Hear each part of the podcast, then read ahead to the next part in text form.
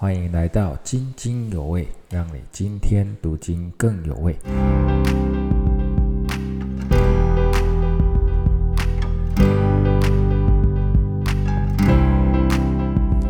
弟兄姐妹平安，今天我们要领受的内容是约翰一书二章三到六节。我们若遵守他的诫命，就晓得是认识他。人若说我认识他，却不遵守他的诫命，便是说谎话的，真理也不在他心里了。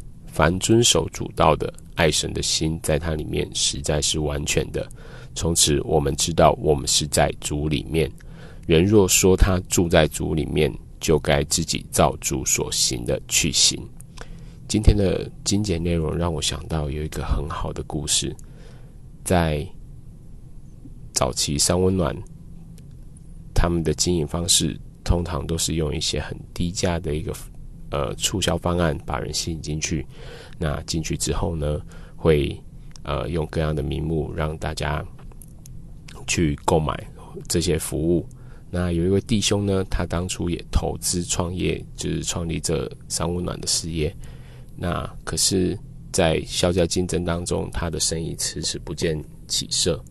有一天呢，他在祷告的时候，突然间想到，如果啊，今天他的合伙人不是一般人，是耶稣基督，耶稣基督会赞成他用这样的一个便宜的方式把人骗进来，然后再一一的去就是对这些人加收钱，或者是呃吸引诱惑他们付出更高的代价来享受这些商务暖的服务吗？他觉得。不是这样的，所以他改变他的策略，让他的服务做得更好，但是价钱更透明，也更公平，不会再用一些就是呃两阶段的收费方式，或者是一些巧立名目的方式去收钱。渐渐的，他的三温暖生意反而见了起色。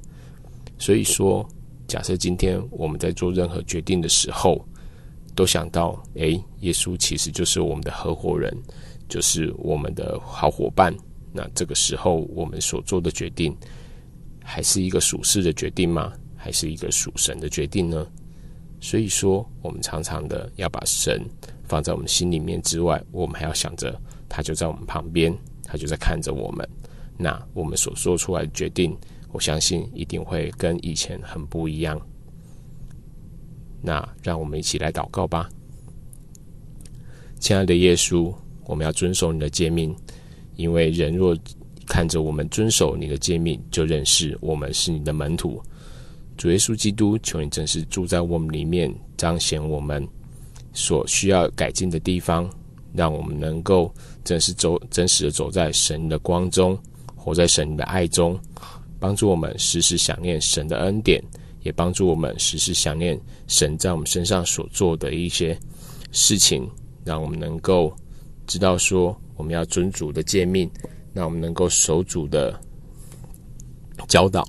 谢谢耶稣，这样祷告奉靠主耶稣名求，Amen。